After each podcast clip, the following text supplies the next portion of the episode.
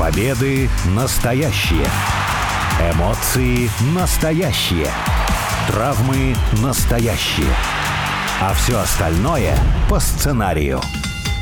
Это все по сценарию. Первая радиопрограмма на русском языке, посвященная профессиональному рестлингу. Меня зовут Алексей Красильников. У микрофона также обозреватель сайта VSPlanet.net Сергей Вдовин. Сергей, привет. Привет. Ты знаешь, э, за то время, что выходит в эфир наша передача, мы говорили и про рестлеров, и про рестлерш, и про организаторов э, шоу рестлинга, и про зрителей, и про, про менеджеров знаменитых, они же валеты, как мне всегда очень забавно, как это переводят. А вот одну очень важную роль мы как-то все никак не затрагивали подробно. Обходили э, все время ее стороной, упоминали, и постоянно это звучало так, будто это что-то само собой э, разумеющееся. А вместе с тем судья, рефери в рестлинге — это совершенно какой-то особенный класс персонажей, это совершенно особенный участник всех шоу, мероприятий, соревнований, можно по-разному сказать, который, с одной стороны, олицетворяет спортивную составляющую, потому что, в конце концов, если есть судья, значит, что-то он судит, значит, это что-то конкурсное, как минимум, соревновательное, а с другой стороны, это не менее значимый персонаж, как для непосредственно матчей, так и для всех сюжетов, так и для всего происходящего, потому что это именно тот, кто как бы склеивает реальность и сюжет, кто соединяет тех, кто исполняет непосредственно приемы на ринге, и тех, кто находится за кулисами и контролирует. Потому что в кино всегда можно остановить э, съемки, режиссер внесет правки, или там, не знаю, оператор сделает какую-то еще одну поправку, звукачи что-то наладят. В рестлинге, в шоу, если ты все-таки проводишь шоу, а не непосредственно снимаешь какую-то постановочную сцену, все придется передавать ну вот я открою небольшой секрет, по большей части через рефери. Вот такие вот они очень важные и значимые. Для чего в целом нужен судья? Кто это в рестлинге? Вот у меня почему-то складывается впечатление, вот судья – это как дирижер оркестра. Ну, то есть раньше дирижер, наверное, всеми дирижировал, все на него смотрели, то есть куда, туда, там, ритм задает, кто там должен вступить, не вступить. Но если смотришь современные какие-нибудь концерты в 4К по интернету легко можно рассмотреть, что эти самые музыканты-то на дирижера внимания особого не обращают, потому что партитуры все прописаны на бумажках, все все знают, когда вступать, когда что сделать, и, по сути, дирижер какую-то такую функцию исполняет в первую очередь, я не знаю, классическую какую-то символическую. или вот символическую, угу. да, то есть, что вот это вот просто у нас жанр такой, вот есть такой персонаж-дирижер, и, и ведь обучаются еще на дирижеров, да. я не знаю. Вот в рестлинге, наверное, так же, потому что, ну, с появлением появлением там камер или еще чего-то, от судита, в принципе, там можно было бы отказаться, потому что тот тебе там крикнет э, рядом находящийся, потому что много людей находится возле ринга, там тайкипер, комментатор или еще что-то. То есть коммуницировать с рестлерами можно по-разному, например. Видно, что судья — это вот персонаж какой-то вот такой вот чахлый, задохлик, которого чуть-чуть заденешь, все, он уже ничего не видит, и уже травму какую-то получил и не может отчитывать результат. Понимаешь, что ну, невозможно такого. Ну, слушайте, все живые люди, что он от одного тычка-то падает, когда рестлер от таких тычков не падает никогда вообще. Но нет, мы это все принимаем, все эти правила игры и понимаем, что в рестлинге-то так и должно быть. Ну, то есть вот так вот, если сравнить, вот какой-то я не знаю, ну, не рудимент, но какой-то дань традиции, получается, рефери остается, и вот эти вот все тропы, которые с участием рефери мы видели и 40 лет назад, я уверен, и 60, и 80 лет назад, они все продолжаются, и мы продолжаем в них верить. Ну, ты знаешь, можно по-разному твою реплику трактовать. С одной стороны, это действительно как э, пережиток чего-то прошлого. А с другой стороны, все-таки, ну, как звучит дирижер? То есть, да, вот по, по этой палочке ориентируются вообще все. И здесь в какой-то мере, наверное, я готов согласиться, но при этом все-таки понимаем, да, что те люди, которые на самом деле и палочкой двигают, и за ниточки дергают, они находятся за кулисами. Но вместе с тем, я вот всегда провожу эту мысль, где бы ни было, на эфирах, в обзорах, в подкастах, в передаче, судья это тот, это единственный у кого есть право последнего решения. Потому что каким бы ни был сценарий, если судья совершит косяк, совершит ошибку или примет какое-то свое решение, будет именно так, как сделал жест, как скажет судья. Понимаешь? Продюсер, который что-то подсказывает из-за кулис, точнее, что-то спланировал из-за кулис, он может только следить, как исполняется его сценарий. Рестлеры на ринге тоже могут проводить какие-то приемы или что-то там фиксировать с удержаниями и прочее. Организатор-промоутер-букер может подсказывать, что он хочет увидеть но все будет сделано именно судьей. Это вот действительно мы не раз такое замечаем, что какие-то ошибочные решения, ну, бывает такое. Памятный случай очень показательный был, который привлек к этому внимание. В 2000, ох, дай бог памяти, восьмом году было на шоу ECW, далеко не самое трендовое, но именно тогда вслух заговорили о том, что судьям в WWE, а за этим подтянулись и в других компаниях, дали свободу в принятии решений. То есть, если рестлер затянул с нахождением вне ринга, судья имеет право отсчитать его и дисквалифицировать. Если рестлер забыл вырваться, поднять плечи, судья имеет право его удержать. А дальше мы будем разбираться. И тогда, собственно, на шоу ECW матч при участии Мэтта Харди и Марка Генри как раз завершился тем, что кто-то не успел, куда-то не прибежал, и судья сказал, все, у меня есть свод правил, и вы, будьте добры, им следуйте. Поэтому вот этот момент я бы ни в коей мере не стал недооценивать, потому что судья в конечном счете, который старается вот этим пренебречь в угоду сценарию выглядит самым глупым образом. Потому что, ну, откровенно, видно, что, допустим, кто-то не вырвался. Вот совсем недавно на All In в Лондоне, на крупнейшем шоу, больше 85 тысяч зрителей было, там, под 90, говорят даже, за 90 зрителей было, тысяч зрителей на стадионе всего, по билетам больше 81 тысячи. И все видели, как в топовом матче за командное чемпионство Янг Бакс, э, Ник Джексон удерживает, дай бог памяти, Кэша Уиллера, и Кэш не поднимает плечо, а нужно считать три. И судья удерживает руку наверху. И мы видим, как Ник Джексон, который должен, по идее, был сейчас все побежать, вынужден сам тянуть руку Дакса наверх. В этом смысле судья поэтому выставляется, ну, как это сказать, в очень некрасивом свете, если вдруг что-то идет не так. Судья первый, что называется, на острие критики получается. Ну, слушай, мне кажется, тут WWE очень умело манипулирует, но и судейский корпус WWE, наверное, один из, ну, и компания ведущая, конечно, и судейский корпус к ним претензии, но вот если только вот в плане kayfabe а составлять, когда там угу. вот эти вот штучки, которые уже заколебали очень сильно, когда кто-то что-то не видит, на что-то отвлекается, потому что, come on, судья, не отвлекайся. По поводу того, что за судью остается последнее решение, я тебе напомню Royal Rumble 2005 года, когда Винс Макмен выбежал и все решения отменил, и чуть ли не заново Royal Rumble начал. Поэтому конечное решение все равно будет принимать либо Винс Макмен, либо кто-то, так, а кто ты согласишься на его находится. Или нет, что это как раз и было нужно, потому что судьи не смогли принять решение. Они начали спорить между собой. Если бы какой-то из судей однозначно объявил бы победителя, и все согласились бы, ну да, окей, но там еще и фишка была, что один судья от одного бренда, и он своего победителя ставит. Другой, победитель, э, другой судья с другого бренда, и он ставит победителем своего, опять же, представителя своего бренда. Поэтому там такой был конфликт, который нужно было решить как бы главному судье, и в этой роли Винс Макмен тогда выступил. Да, но вообще принято считать, что это был Боч. То есть такого ну, не конечно, должно было конечно, быть. Конечно. Но как-то все ловко все сделали, что действительно и один судья, и второй судья и не поделили. И Винс Макмен э, получил травму, пока выбегал угу. на ринг, но все равно. И теперь этот момент остается в истории навсегда. И, э, ну, не знаю, как, не знаю, life imitates art есть такая ну, фраза, да. что в жизни получилось так, как бы даже в искусстве, может быть, и бы не получилось. Второй момент, который я хочу вспомнить касательно судей, то, что у нас все-таки, мне кажется, вводит заблуждение все эти WWE WWE-шники. Это когда проиграл Гробовщик на Расселмании первый раз, на Расселмании 30, когда была информация ага. о том, что Винс Макмен подошел к суде, говорит, ты отсчитывай как есть. Вот сейчас у нас вот такие вот правила, уточню если здесь, даже Гробовщик уточню, не сможет. И, и Гробовщик так тоже всем своим судьям говорил, это в течение долгого времени было известно. То есть судья заранее ничего не начал подозревать. Почему? Потому что Гробовщик так говорил всегда. Суди как есть. Ну, а первые какие-то вот вырывания, ну, можно заметить, что судья-то третий не отчитывает. Возможно, все они очень резко соображают, когда вырвался. Нет, вот, вот в третий раз он ударил, когда ударил, и в итоге мы наблюдали тоже одну из величайших, наверное, сцен в истории да. WWE, когда гробовщик первый раз проиграл на Расселмане. Шок был у всех невероятный когда вот именно до трех отчитал. Вот говорят нам, что судья должен был так себя вести, а я уверен, что все-таки судья знал о результате матча, поэтому так и отчитал.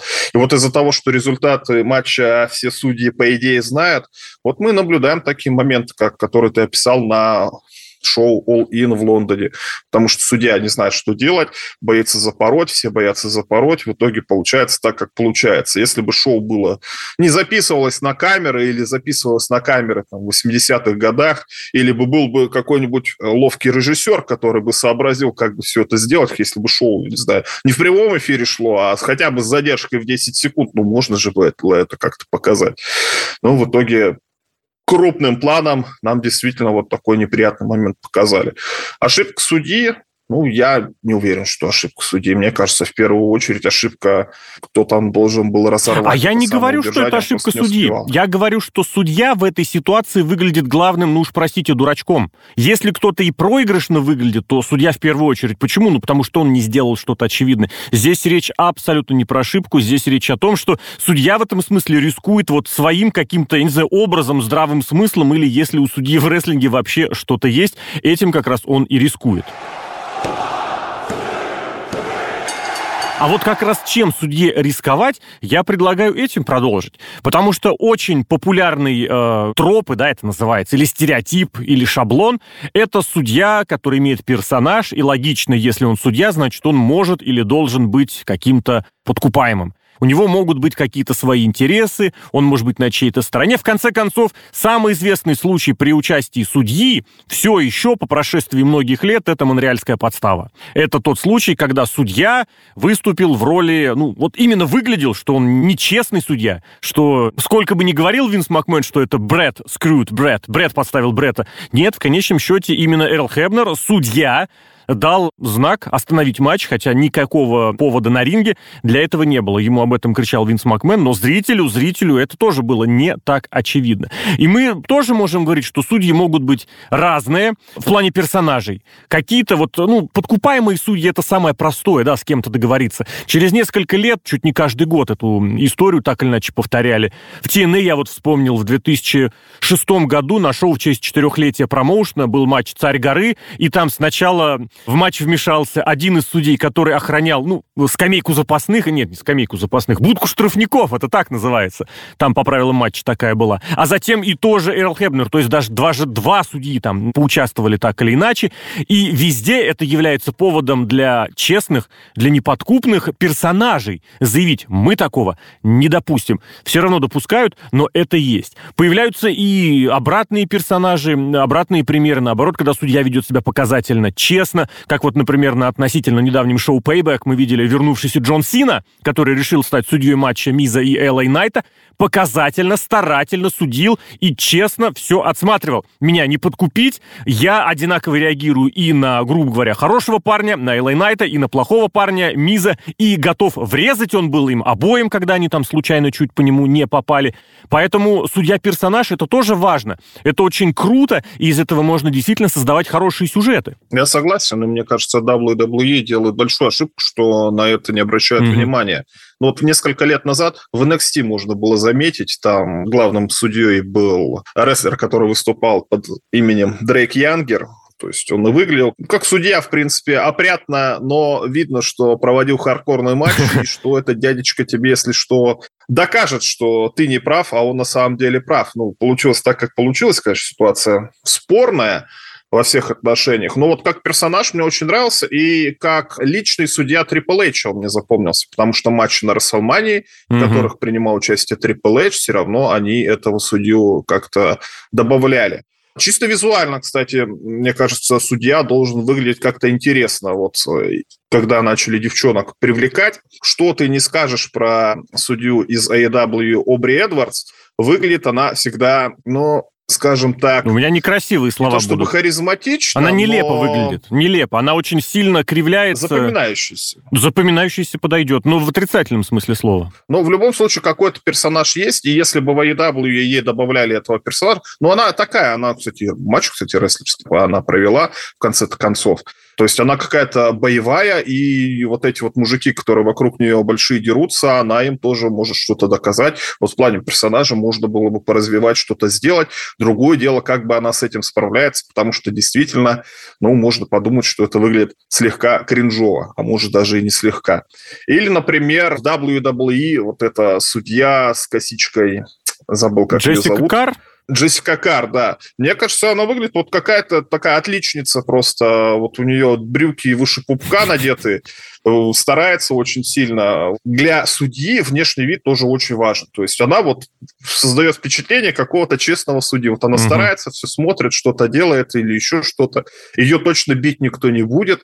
И тоже как персонаж можно было бы развивать. Но по сути-то судьи действительно никто никак не развивает. Хотя вот можно было подкупного судью, неподкупного судью, какого-то старого совсем маразматика судью, который ничего не видит, и Хилл бы, наоборот, бы старался, чтобы вот матч мне назначили вот с этим каким-то ну, судьей. Да.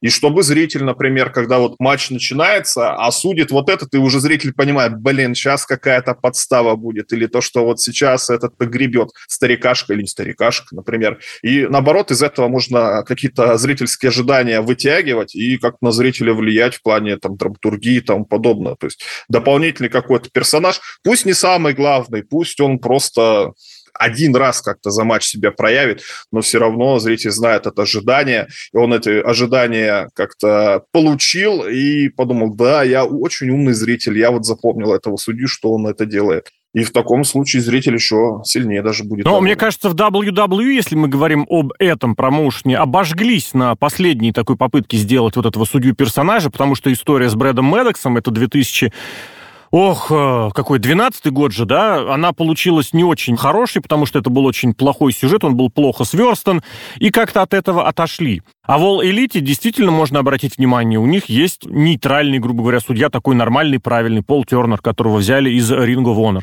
У них есть судья, который готов немножечко поюморить, в комедию вдариться, это Брайс Ремсбург. Он всегда был в Чикаре, в промоушне, который на юмор очень большую ставку делал.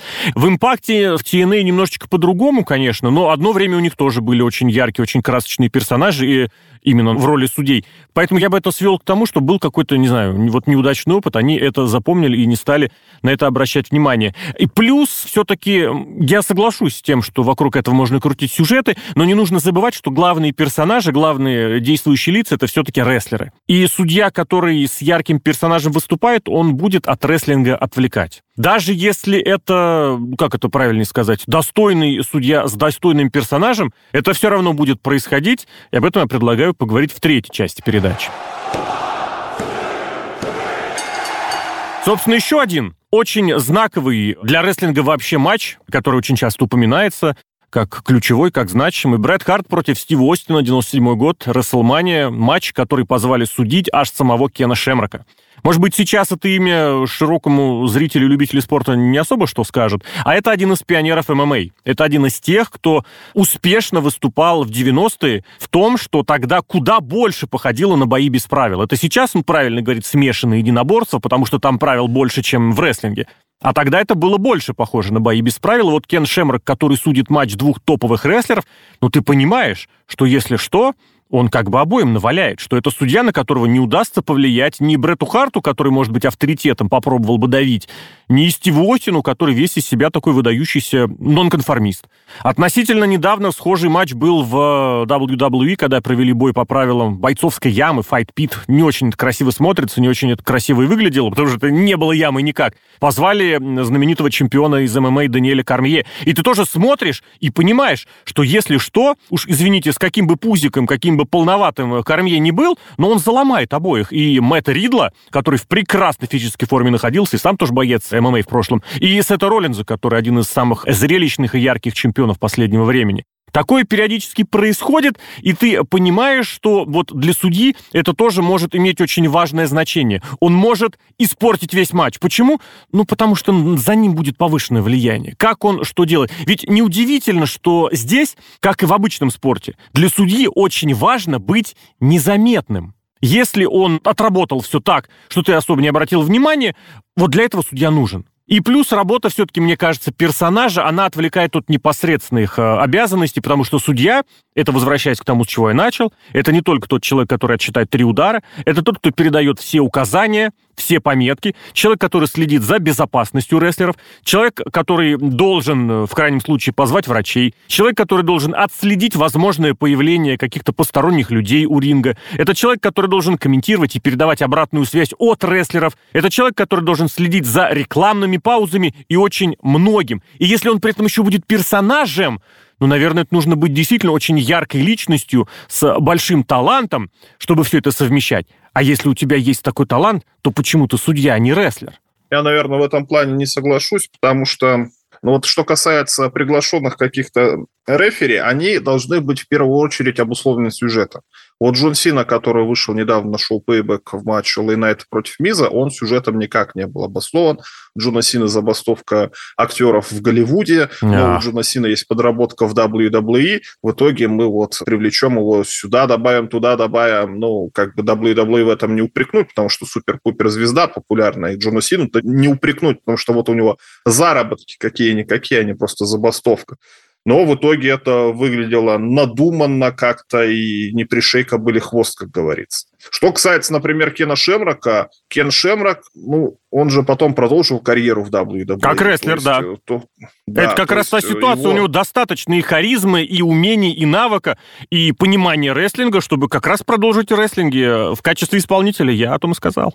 Возможно, не благодаря конкретно этому моменту, то есть разговор, скорее всего, шли до этого, но во многом это повлияло на то, что каким рестлером Кен Шеврок в конце концов стал. Мне кажется, рестлер он и как ММАшник, и как персонаж, и как личность очень хороший. Никаких сомнений. Но суть в том, что вот в последнее время отношение к рестлингу, особенно, кстати, у ММАшников, не у всех, но вот, например, ты вспомнил Кормье, ну вот он вышел просто такой улыбчивый деда. Понятно, что он бывший, некорректно будет сказать, но уже на пенсии, так сказать, его машник, который знает много приемов, который действительно поборет кого угодно. Но вот для него это было вот Подработкой? Просто вышел на парад помахать. Угу. Не подработка как-то, а вот такое дополнительное поблизости. Как будто его пригласили не судить, а вот какое-то вот провести время, грубо говоря. И вот такое я очень сильно не люблю. То есть в таком случае, если вы добавляете какого-то персонажа судить матч, он должен добавлять интриги какой-то в матч. У него должны быть отношения с кем-то из участников. Ну так а вспомни, Или наоборот, как он раз, должен быть угу. максимально Как раз для, для Карми, мне кажется, и поставили вот тот самый микросегмент в начале, даже два, когда он сначала очень жестко Мэтту Ридлу указал, что давай-ка ты будешь вести себя нормально, а Ридл тогда был положительным персонажем. И то же самое провел и по отношению к Сету Роллинзу. Я, говорит, показал, буду все судить как бы над схваткой. То есть вы тут можете из себя строить что угодно, но если мы говорим про правила, за их соблюдением буду следить я а потом ходил также улыбался, как какой-то... Потому что те все поняли. Вот, кстати, помнишь, Майка Тайсона добавили на Расселмане уже годом спустя после... Но не судьей, энфорсером. Но не судьей, угу. да. Вот это вот, мне кажется, если мы зовем каких-то знаменитостей, вот энфорсер – это хороший. Вот человек, который над схваткой, который, если что, и судьей скажет, ну, ты посмотри, что происходит. Соглашусь, да, да. Да, в таком случае. И в таком случае еще не нивелируется работа самих судей, потому что если любой чувак, какой-то знаменитость может выйти на ринг и начать судить, ну, слушайте, тогда любой зритель, наверное... Ну, далеко судить. не любой. Ты сначала базовый. стань таким, как Кормье, как Шемры, как Майк Тайсон, а потом уже поговорим. Ну, если ты имеешь в виду как физическое, ну, для судьи физическое состояние, конечно, важно, но не настолько, как для рестлера. А если как звезда, ну, слушай, не обязательно быть звездой, чтобы быть хорошим специалистом. Даже наоборот, может быть, ты зазвездился и специалистом хорошим быть перестал. Поэтому давайте все-таки судьям судьева, звездам звездова. А если вот мы добавляем каких-то все-таки специальных судей, то это очень четко надо объяснить сюжет. Я согласен. Вот с этим соглашусь, потому что судья, опять же, закругляя и резюмируя, судья это такой же персонаж э, действа. Если у него небольшая роль, ну да, действительно, и в книгах, и в фильмах, и в мультиках, и в комиксах есть персонажи третьего, четвертого, пятого планов. Это так. Но хотелось бы действительно, чтобы порой как-нибудь устраивали какие-нибудь вот интересные интересные закидоны, какие-нибудь сюжеты, сторилайны, и по возможности, чтобы это не было привычной, ну, уж простите, банальностью, как, например, продажный судья. Извините, через это, наверное, прошли все территории рестлинга с 40-х по, не знаю, по 90-е, и после 90-х это было уже во всех больших конторах. Если это получается устраивать, в добрый час, но опять же мы упираемся в сценаристов, про которых, наверное, возможно, мы поговорим как-нибудь в один из других разов. А про судей прямо сейчас рассказали, вспомнили, поделились мыслями Алексей Красильников и Сергей Вдовин. Сергей, благодарю. Пока.